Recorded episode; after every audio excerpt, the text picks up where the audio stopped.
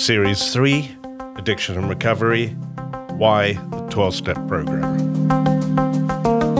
Hi, I'm Chris, I'm an addict. And this is the third series of the Addiction and Recovery podcast. And this series, we're going to be talking about why the 12 step program.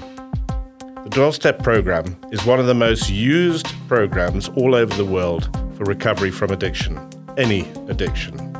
It is used in support groups that are meeting daily, 24 7, all over the world, as well as in rehabilitation centers. It is called the Minnesota Program, and it is widely accepted as the best form of keeping your addiction in remission.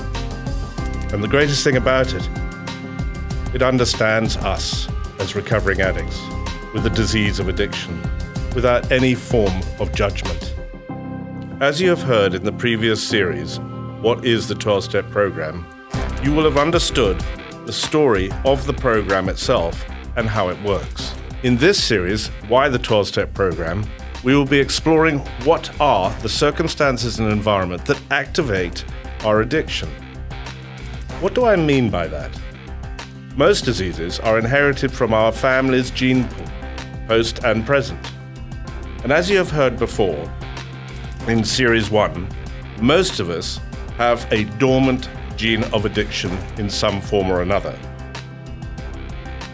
This is then activated by circumstances and environment in our youth right up to today. Like any other inherited disease, like diabetes and cancer, for example, both are activated by circumstances and environment. In the case of addiction, the disease is activated by circumstances and environment. And that is everything from the day we were born right up to present day. And to explain this, I have a guest today who's going to walk through his journey from childhood right through to the present day. But before Daniel takes us through his story, we've got to talk about lifestyle changes. Anything in a disease requires a lifestyle change. Diabetes requires a abstinence from sugar.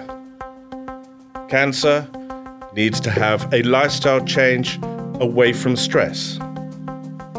Addiction needs to have a lifestyle change from our old life, our old ways that we used to cope. And to do that, we will need to understand what the 12 step program is in this case.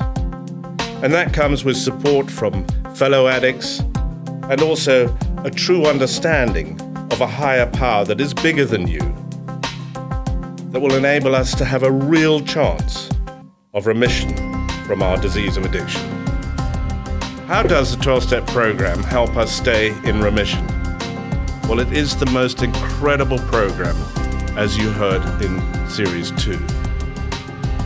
First of all, as you have heard, we learn what happened to us and how we lost control, and how our lives became completely chaotic. Then we learned how to come to believe in a power greater than ourselves to restore us to sanity. Two very, very difficult words sometimes for people to take on board higher power and sanity. My higher power in my addiction was my drugs. And was I sane? No, I wasn't. I was doing insane things to maintain my addiction.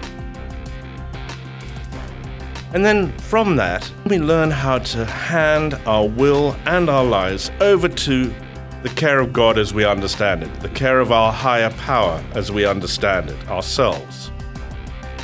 To actually finally surrender completely over to this higher power, whoever that might be, or whatever that might be in your case. And then step four, which is we made a fearless and moral inventory of ourselves.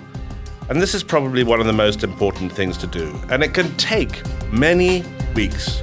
And then we get to a place where we're going to start writing down exactly what happened. What was it in those times where the circumstances and environment just got this addiction to activate that we needed to find a way to cope? What were the circumstances and environments that happened in our lives that brought us to a place of maybe fear, a place of lack of belief in ourselves, a place where we needed something else to be somebody else that we thought we should be. And we write it down. And it can take a while to write all these things down. And then when we do, is to be able to sit in front of somebody who we can trust with the deepest of our secrets and fears and read what we have just written in the presence of God. Okay, so without further ado, I'm going to hand over to Daniel, who's going to take us through his life experiences, his circumstances and environment, and his recovery. And how his remission is continued from here, and how. In this, he will take us through seven episodes of this series, and this is what they're going to incorporate. This episode is called Facing and Overcoming Betrayal. And the next podcast will be Walking Out of a Broken Identity. And then number three, Facing and Letting Go of the Past. Four, Overcoming Financial Lack and Poverty. Five, from destroying to rebuilding. 6. Walking out of the old and into the new. 7. Giving up your shame, humility, and rejection. Okay, so now over to Daniel. And Daniel, thank you. Thank you so much for coming here and being prepared to share the most extraordinary story about your addiction, how it activated, what happened to you, why it happened to you, and also how you chose to cope with this this inner unexplainable feelings that were just completely ripping you apart inside and then how you've got to to where you are today and what you're dealing with today. And i just think it's amazing that you're here today to to just share this with so many people. And uh, and i really thank you daniel. It's, it's amazing. So daniel what we're going to do is we're going to just uh, go through a little bit uh, quickly just as an introduction of who is daniel today. Hey, Chris, it's great to be here. I'm Daniel, uh, also recovering addict. And um, Chris and I, yeah, we've been on a journey and uh, been on a journey through the 12 step program and um, on a journey of sobriety and, and getting better and overcoming addiction. Um, yeah, I met Chris a year and a half ago um, and uh, had been sober and pulled my life together. But um, Chris walked into my life and saw that I needed further help. And so I'm so grateful for the 12 step program and uh, just what it's done for me in my life. And today is really just opening up. You know, there's a relationship here, there's a bridge. Chris, you and I have built one for a long time. These things I want to share today, I'm, I'm doing so because I want my life to be transparent to help others. And so it is hectic stuff, uh, deep stuff. I don't think anybody wakes up in the morning and says, I want to be a wreck I want to be an addict. I want to screw my life up and everyone's lives around me. I don't think that's anyone's intention, but we find ourselves in places that um, we never planned to be. And so it's a privilege to be here. I appreciate you inviting me onto this platform and giving me the opportunity to go through this with you um, and open up our lives. I've broken it down into seven parts because I just want to stay focused in each area um, around uh, what we're trying to achieve through helping others because I'm sure those listening today um, will hear this and hopefully in hopeless situations uh, find hope and know there's a, there's an avenue. You know, there's a journey you can go on. Uh, you don't have to stay a mess. You can get your life sorted out, and um, there's people around to help you do that. Fantastic, Daniel. Look, I'm really excited about where we're going to go on this on this series. And uh, today, as we said, we're going to do episode one, and it's facing and overcoming betrayal. Chris, thanks for that introduction. So, uh, facing and overcoming betrayal, I, I, chose this heading because betrayal is not something you do to yourself.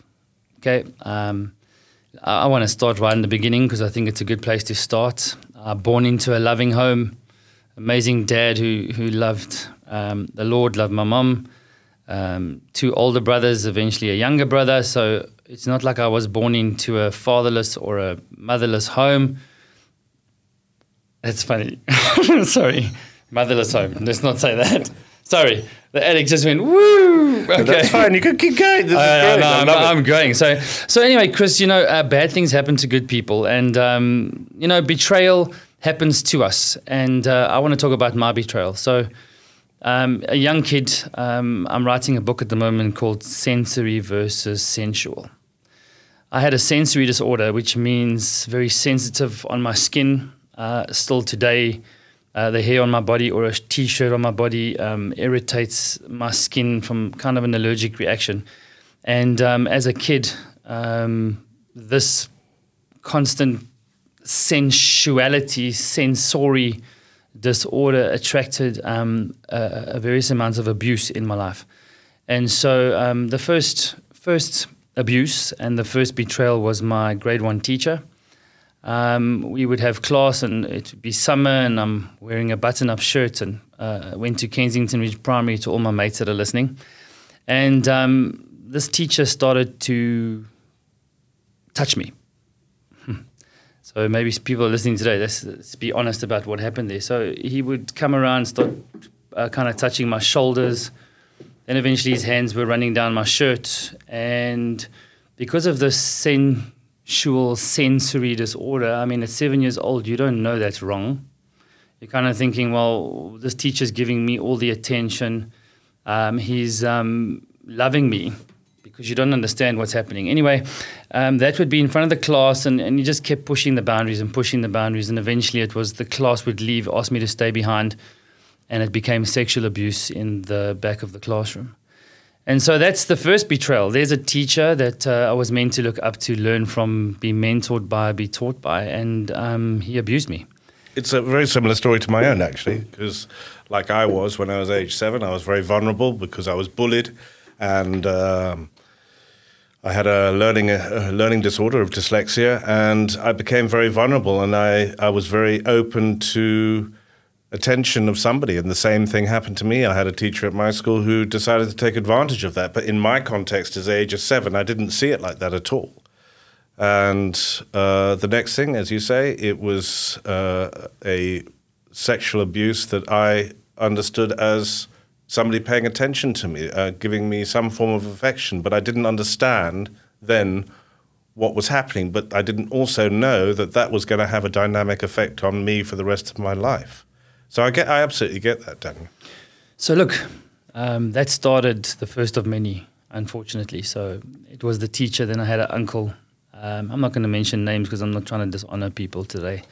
Two uncles, one from my father's side, one from my mother's side. Um, sexual abuse continued. So 7, 8, 9, 10, 11, 12, 13. Um, and you start to beg the question, what's wrong with me? Uh, when you do now start getting to adolescence, hitting puberty, you're realizing something's not right.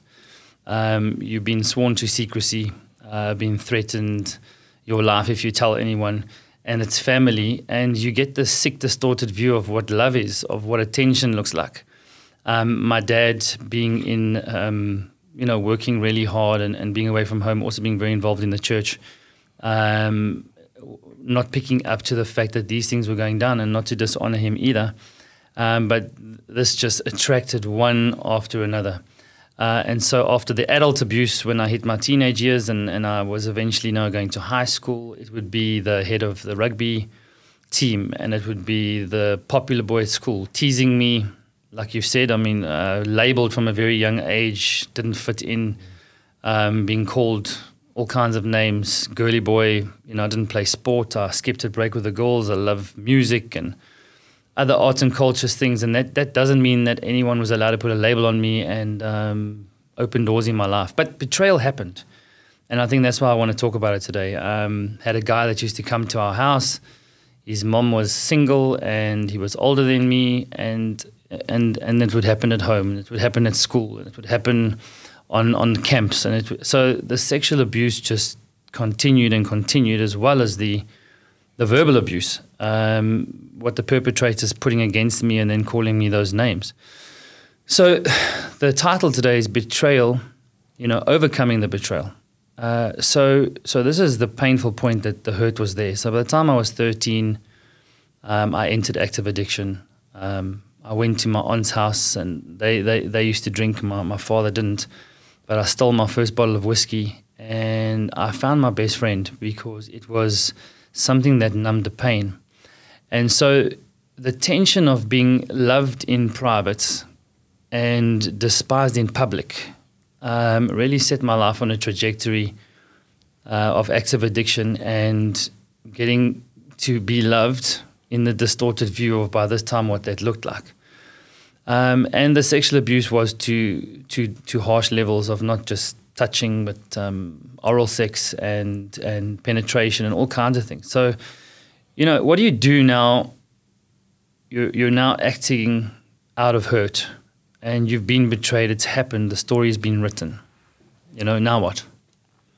And so let's talk about active addiction. Started drinking then at 13 years old. By the time I was 16, I was using LSD. Um, 17 came out, uh, ecstasy, was candy flipping every single weekend and trying to be out of my mind as much as possible. And I think that's a topic we should talk about because the betrayal affects your mind. So your reality is abuse. Mm. And so you build walls, you're trying to protect yourself, no idea how to set a boundary, no idea how to say no or yes or, or, or what, what, what true love looks like. Trying to have a relationship after that, let alone have a normal girlfriend or a any kind of relationship. In episode two, I'm going to talk about how my identity was broken through this process and um, where I went, what I did, who so I was d- with. I just want to ask you on that one thing. Do you feel that you were you were basically tr- people pleasing by not saying no and doing anything that people wanted so that you would be liked? Well, I mean, at seven years old, you don't know how to say no. I mean, you know, it's your teacher, it's authority. And I, and I think my, my addiction, and we'll talk about the rebellion side of it, you know, is rooted in rebellion because I got hurt by authority, by authority. It's the head boy, it's the, it's the teacher.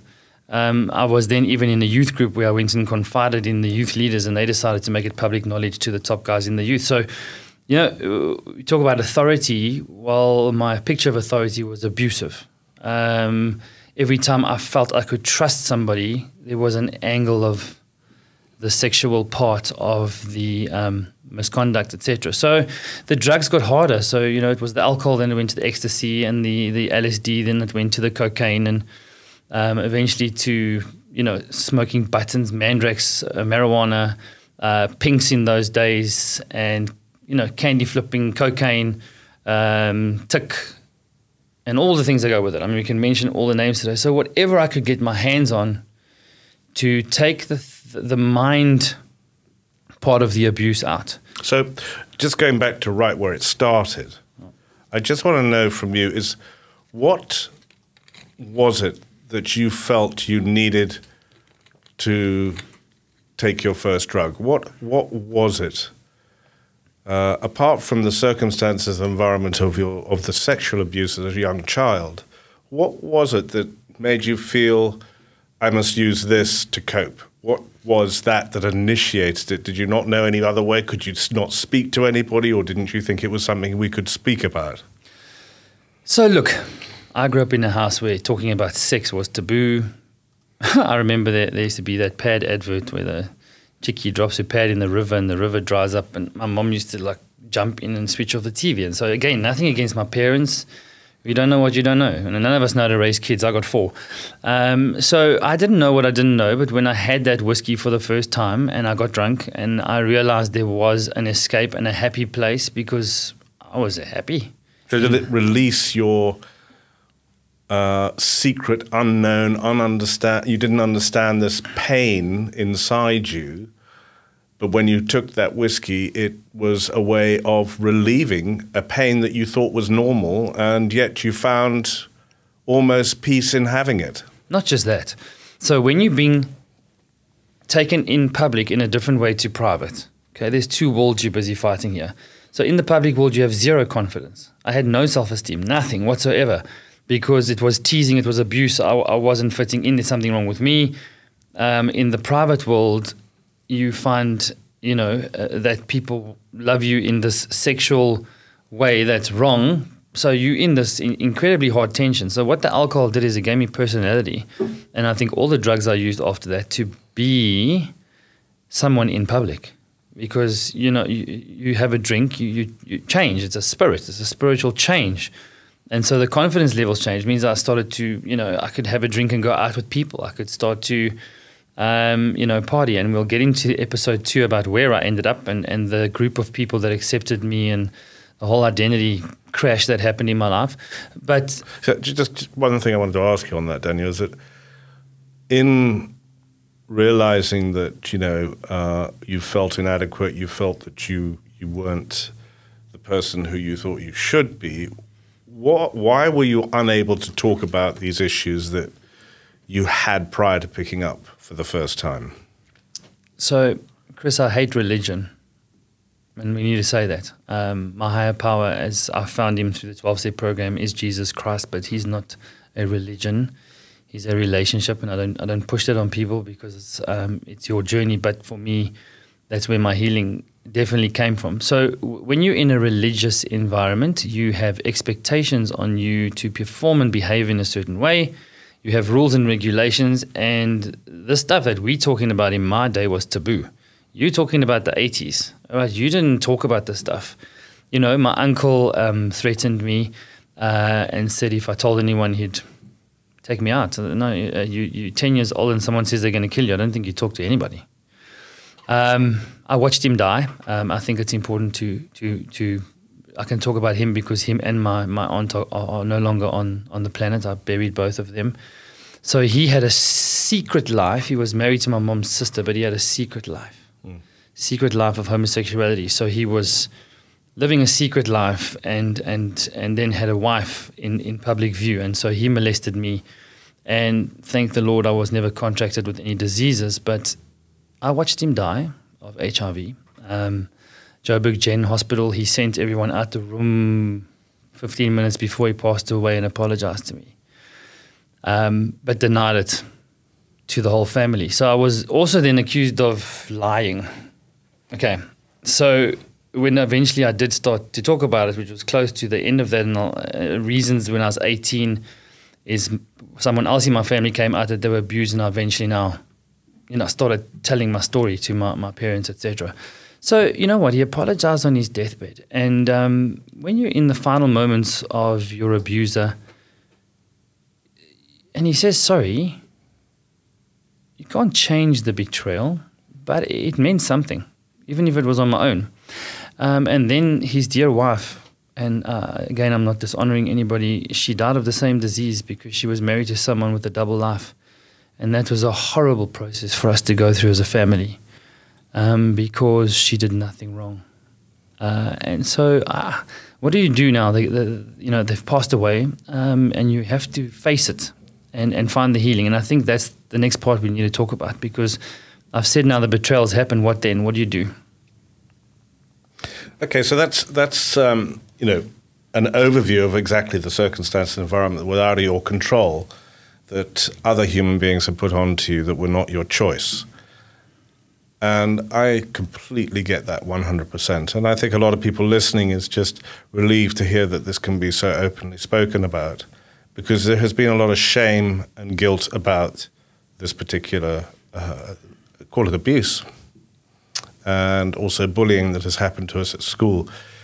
And so I, you know, the one thing as I was saying was it'd be interesting from your side that you picked up the going back to your first pickup that you actually um, felt something different in the fact that you drank something it made you feel better it made you feel real it took away all the pain and all the anxiety that you felt. Why did you choose or in the end choose that over trying to speak to somebody close to you like your parents or somebody about the truth of how you were feeling that could have stopped you from picking up in the first place? So let's not get this wrong. I did go for counsel. Um, but Is this before the bottle of before the first drink? Yeah, you know, uh, I went to my youth leaders, as I've mentioned, and again, I'm not dishonoring a church or anything like that now. Um, and they betrayed my trust by making it public knowledge to other people. So I didn't trust any authority whatsoever, and I refused to ever open my life up again because I didn't want to get hurt again.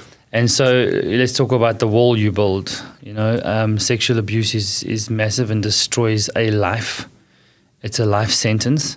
So to have healing and be able to talk about it is a miracle. It is not normal.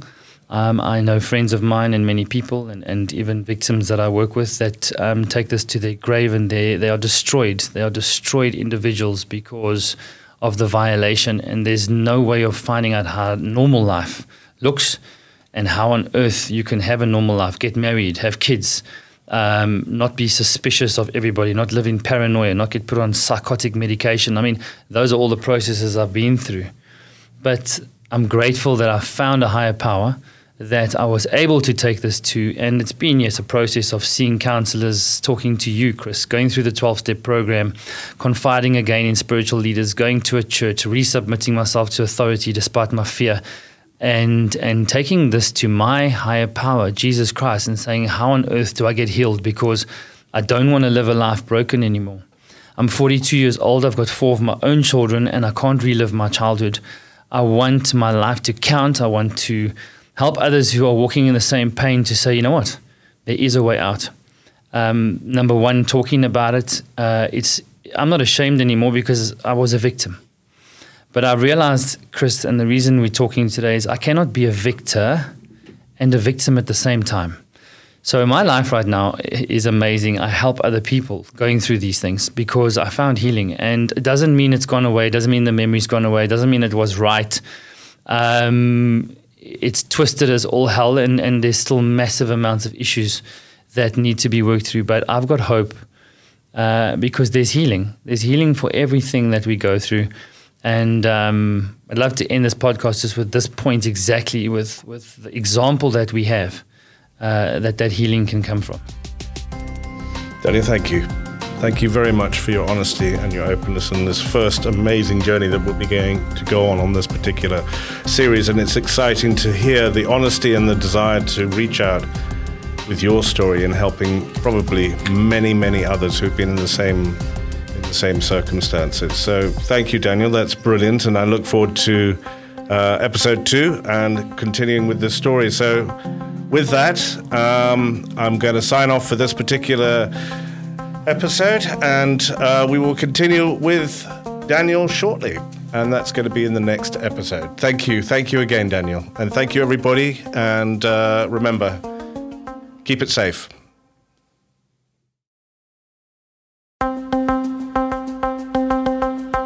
Series 3 Addiction and Recovery Why the 12 Step Program. Hi, I'm Chris, I'm an addict. And this is the third series of the Addiction and Recovery podcast. And this series, we're going to be talking about why the 12 step program. The 12 step program is one of the most used programs all over the world for recovery from addiction, any addiction. It is used in support groups that are meeting daily, 24 7, all over the world, as well as in rehabilitation centers. Is called the Minnesota Program, and it is widely accepted as the best form of keeping your addiction in remission. And the greatest thing about it, it understands us as recovering addicts with the disease of addiction without any form of judgment. As you have heard in the previous series, What is the 12 Step Program? You will have understood the story of the program itself and how it works. In this series, Why the 12 Step Program, we will be exploring what are the circumstances and environment that activate our addiction. What do I mean by that? Most diseases are inherited from our family's gene pool, post and present.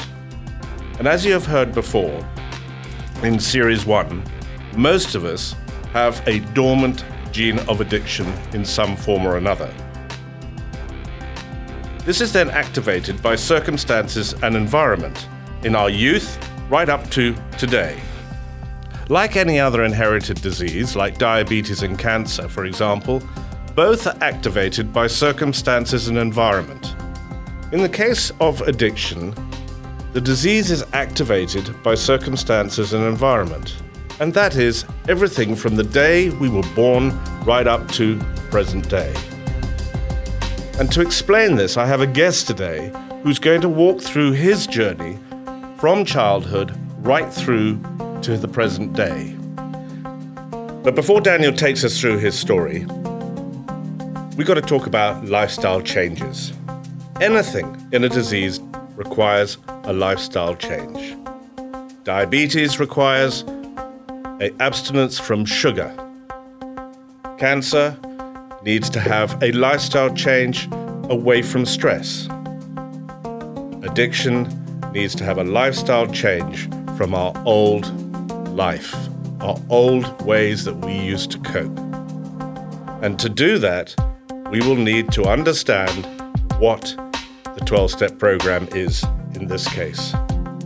And that comes with support from fellow addicts and also a true understanding of a higher power that is bigger than you, that will enable us to have a real chance of remission from our disease of addiction.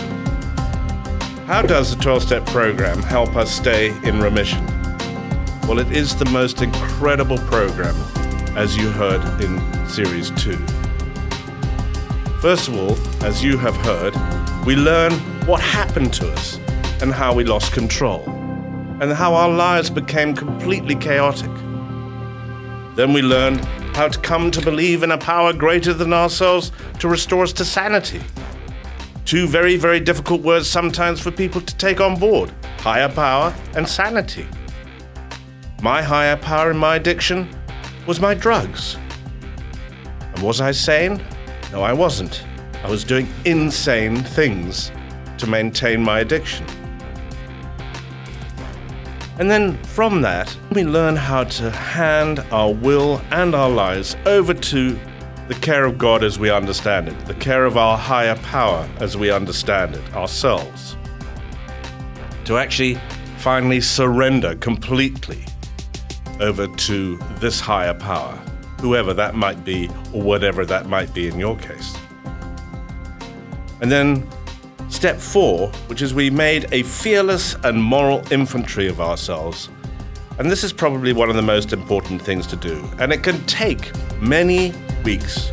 And then we get to a place where we're going to start writing down exactly what happened. What was it in those times where the circumstances and environment just got this addiction to activate that we needed to find a way to cope? What were the circumstances and environments that happened in our lives that brought us to a place of maybe fear, a place of lack of belief in ourselves, a place where we needed something else to be somebody else that we thought we should be? And we write it down. And it can take a while to write all these things down. And then when we do, is to be able to sit in front of somebody who we can trust with the deepest of our secrets and fears and read what we have just written in the presence of God. Okay, so without further ado, I'm going to hand over to Daniel, who's going to take us through his life experiences, his circumstances and environment, and his recovery. And how his remission is continued from here, and how. In this, he will take us through seven episodes of this series, and this is what they're going to incorporate. This episode is called Facing and Overcoming Betrayal. Then the next podcast will be Walking Out of a Broken Identity. And then number three, Facing and Letting Go of the Past. Four, Overcoming Financial Lack and Poverty. Five, From Destroying to Rebuilding. Six, Walking out of the old and into the new. Seven, Giving up your shame, humility, and rejection. Okay, so now over to Daniel. And Daniel, thank you. Thank you so much for coming here and being prepared to share the most extraordinary story about your addiction, how it activated, what happened to you, why it happened to you, and also how you chose to cope with this, this inner unexplainable feelings that were just completely ripping you apart inside, and then how you've got to to where you are today and what you're dealing with today. And I just think it's amazing that you're here today to to just share this with so many people, and uh, and I really thank you, Daniel. It's, it's amazing. So, Daniel, what we're going to do is we're going to just uh, go through a little bit uh, quickly, just as an introduction of who is Daniel today. Hey, Chris, it's great to be here. I'm Daniel, uh, also recovering addict, and um, Chris and I, yeah, we've been on a journey and uh, been on a journey through the 12-step program, and um, on a journey of sobriety and and getting better and overcoming addiction. Um, yeah, I met Chris a year and a half ago, um, and uh, had been sober and pulled my life together. But um, Chris walked into my life and saw that I needed further help, and so I'm so grateful for the 12 step program and uh, just what it's done for me in my life. And today is really just opening up. You know, there's a relationship here. There's a bridge, Chris. You and I have built one for a long time. These things I want to share today, I'm, I'm doing so because I want my life to be transparent to help others. And so it is hectic stuff, uh, deep stuff. I don't think anybody wakes up in the morning and says, I want to be a wreck. I want to be an addict. I want to screw my life up and everyone's lives around me. I don't think that's anyone's intention, but we find ourselves in places that um, we never planned to be.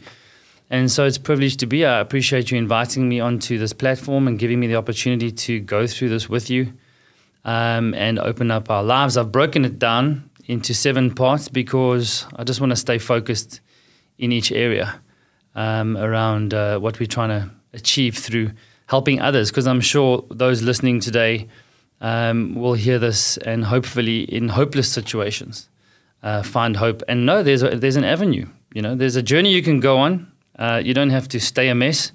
You can get your life sorted out, and um, there's people around to help you do that. Fantastic, Daniel. Look, I'm really excited about where we're going to go on this on this series. And uh, today, as we said, we're going to do episode one, and it's facing and overcoming betrayal. Chris, thanks for that introduction. So, uh, facing and overcoming betrayal, I, I chose this heading because betrayal is not something you do to yourself. Okay. Um, I, I want to start right in the beginning because I think it's a good place to start. Uh, born into a loving home, amazing dad who who loved um, the Lord, loved my mom. Um, two older brothers, eventually a younger brother. So it's not like I was born into a fatherless or a motherless home. That's funny. Sorry, motherless home. Let's not say that. Sorry, the addict just went woo. Okay. That's fine. You can keep going. This I, great. I'm, I love I'm going. So, so anyway, Chris, you know, uh, bad things happen to good people, and um, you know, betrayal happens to us. And uh, I want to talk about my betrayal. So, um, a young kid, um, I'm writing a book at the moment called Sensory versus Sensual. I had a sensory disorder, which means very sensitive on my skin. Uh, still today, uh, the hair on my body or a t-shirt on my body um, irritates my skin from kind of an allergic reaction. And um, as a kid, um, this constant sensuality, sensory disorder attracted um, a, a various amounts of abuse in my life. And so um, the first first abuse and the first betrayal was my grade one teacher. Um, we would have class and it would be summer and I'm wearing a button-up shirt and uh, went to Kensington Ridge Primary to all my mates that are listening. And um, this teacher started to touch me. So maybe people are listening today. Let's, let's, be honest about what happened there. So he would come around, start uh, kind of touching my shoulders. Then eventually his hands were running down my shirt, and because of this sensual sensory disorder, I mean, at seven years old, you don't know that's wrong. You're kind of thinking, well, this teacher's giving me all the attention. Um, he's um, loving me because you don't understand what's happening. Anyway, um, that would be in front of the class, and, and you just kept pushing the boundaries and pushing the boundaries, and eventually it was the class would leave, ask me to stay behind, and it became sexual abuse in the back of the classroom. And so that's the first betrayal. There's a teacher that uh, I was meant to look up to, learn from, be mentored by, be taught by, and um, he abused me. It's a very similar story to my own, actually, because like I was when I was age seven, I was very vulnerable because I was bullied and um, I had a learning a learning disorder of dyslexia, and I became very vulnerable, and I, I was very open to attention of somebody. And the same thing happened to me. I had a teacher at my school who decided to take advantage of that. But in my context, as age of seven, I didn't see it like that at all. And uh, the next thing, as you say, it was uh, a sexual abuse that I understood as somebody paying attention to me, uh, giving me some form of affection. But I didn't understand then what was happening. But I didn't also know that that was going to have a dynamic effect on me for the rest of my life. So I get, I absolutely get that, Daniel. So look, um, that started the first of many, unfortunately. So it was the teacher. Then I had an uncle um, I'm not going to mention names because I'm not trying to dishonor people today. Two uncles, one from my father's side, one from my mother's side. Um, sexual abuse continued. So 7, 8, 9, 10, 11, 12, 13. Um, and you start to beg the question, what's wrong with me? Uh, when you do now start getting to adolescence, hitting puberty, you're realizing something's not right. Um, you've been sworn to secrecy, uh, been threatened your life if you tell anyone and its family, and you get this sick, distorted view of what love is, of what attention looks like. Um, my dad being in, um, you know, working really hard and, and being away from home, also being very involved in the church, um, not picking up to the fact that these things were going down and not to dishonor him either. Um, but this just attracted one after another.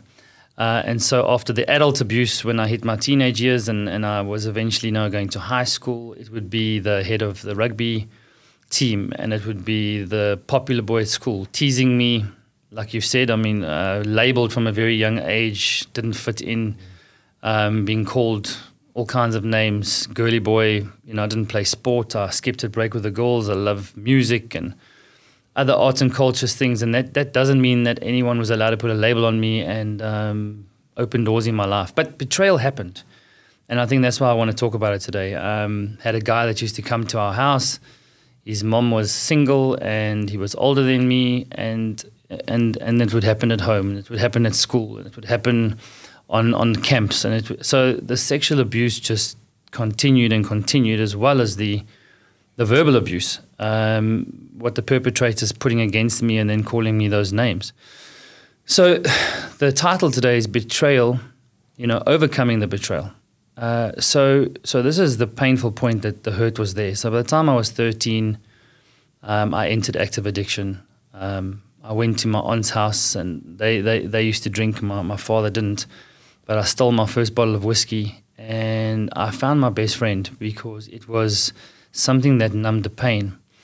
And so the tension of being loved in private and despised in public um, really set my life on a trajectory uh, of active addiction and getting to be loved in the distorted view of by this time what that looked like. Um, and the sexual abuse was to to to harsh levels of not just touching, but um, oral sex and and penetration and all kinds of things. So, you know, what do you do now? You're you're now acting out of hurt, and you've been betrayed. It's happened. The story has been written. You know, now what? And so let's talk about active addiction. Started drinking then at 13 years old. By the time I was 16, I was using LSD.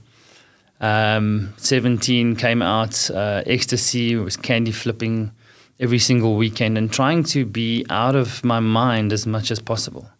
And I think that's a topic we should talk about because the betrayal affects your mind.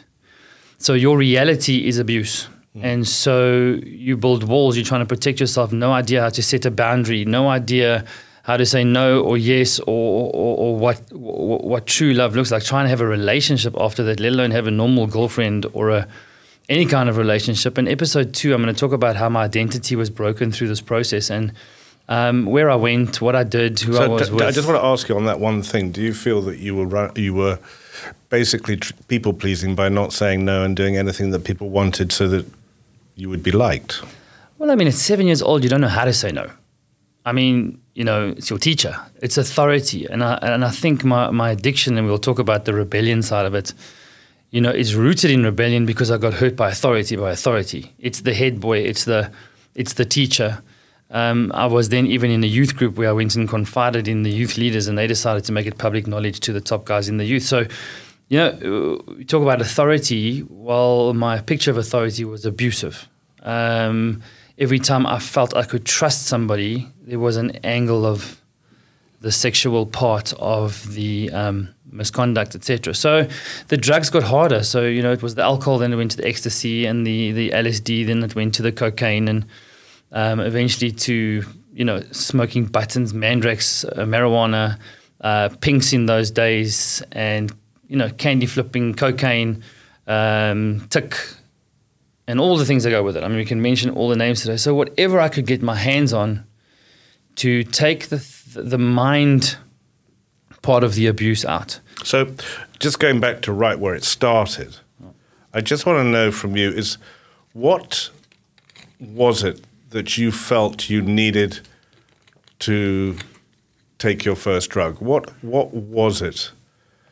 Uh, apart from the circumstances and environment of your of the sexual abuse as a young child, what was it that made you feel I must use this to cope? What was that that initiated it? Did you not know any other way? Could you not speak to anybody, or didn't you think it was something we could speak about? So, look, I grew up in a house where talking about sex was taboo. I remember there, there used to be that pad advert where the chickie drops her pad in the river and the river dries up, and my mom used to like jump in and switch off the TV. And so, again, nothing against my parents you don't know what you don't know. And none of us know how to raise kids. I got four. Um, so I didn't know what I didn't know. But when I had that whiskey for the first time and I got drunk and I realized there was an escape and a happy place because I was happy. So did it release your uh, secret, unknown, ununderstand? You didn't understand this pain inside you but when you took that whiskey, it was a way of relieving a pain that you thought was normal, and yet you found almost peace in having it. Not just that. So when you're being taken in public in a different way to private, okay, there's two worlds you're busy fighting here. So in the public world, you have zero confidence. I had no self esteem, nothing whatsoever, because it was teasing, it was abuse. I, I wasn't fitting in. There's something wrong with me. Um, in the private world, you find you know uh, that people love you in this sexual way that's wrong so you're in this in incredibly hard tension so what the alcohol did is it gave me personality and i think all the drugs i used after that to be someone in public because you know you, you have a drink you, you, you change it's a spirit it's a spiritual change and so the confidence levels changed It means i started to you know i could have a drink and go out with people i could start to um, you know, party. And we'll get into episode two about where I ended up and, and the group of people that accepted me and the whole identity crash that happened in my life. But so just one thing I wanted to ask you on that, Daniel, is that in realizing that you know uh, you felt inadequate, you felt that you you weren't the person who you thought you should be. What, why were you unable to talk about these issues that you had prior to picking up for the first time? So, Chris, I hate religion. And we need to say that. Um, my higher power, as I found him through the 12 step program, is Jesus Christ, but he's not a religion.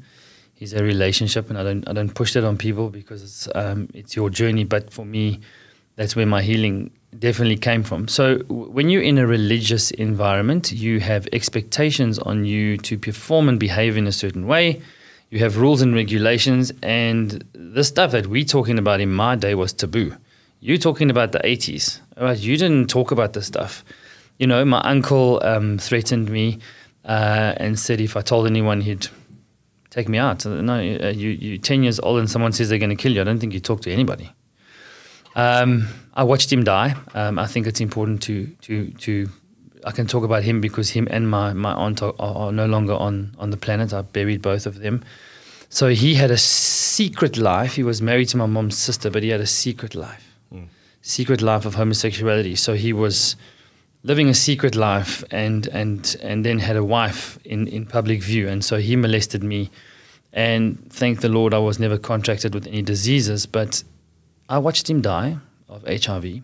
Um, Joburg Gen Hospital, he sent everyone out the room 15 minutes before he passed away and apologized to me, um, but denied it to the whole family. So I was also then accused of lying. Okay, so when eventually I did start to talk about it, which was close to the end of that, and uh, reasons when I was 18 is someone else in my family came out that they were abused, and I eventually now, you know, started telling my story to my, my parents, etc.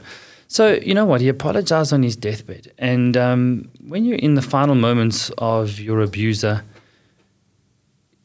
and he says sorry, you can't change the betrayal, but it meant something, even if it was on my own. Um, and then his dear wife, and uh, again, I'm not dishonoring anybody, she died of the same disease because she was married to someone with a double life. And that was a horrible process for us to go through as a family um, because she did nothing wrong. Uh, and so, uh, what do you do now? They, they, you know, they've passed away, um, and you have to face it and, and find the healing. And I think that's the next part we need to talk about because I've said now the betrayals happen. What then? What do you do? Okay, so that's that's um, you know an overview of exactly the circumstance and environment without your control that other human beings have put onto you that were not your choice. And I completely get that 100%. And I think a lot of people listening is just relieved to hear that this can be so openly spoken about because there has been a lot of shame and guilt about this particular, uh, call it abuse and also bullying that has happened to us at school. And so I, you know, the one thing as I was saying was it'd be interesting from your side that you picked up the, going back to your first pickup, that you actually um, felt something different in the fact that you drank something, it made you feel better, it made you feel real, it took away all the pain and all the anxiety that you felt.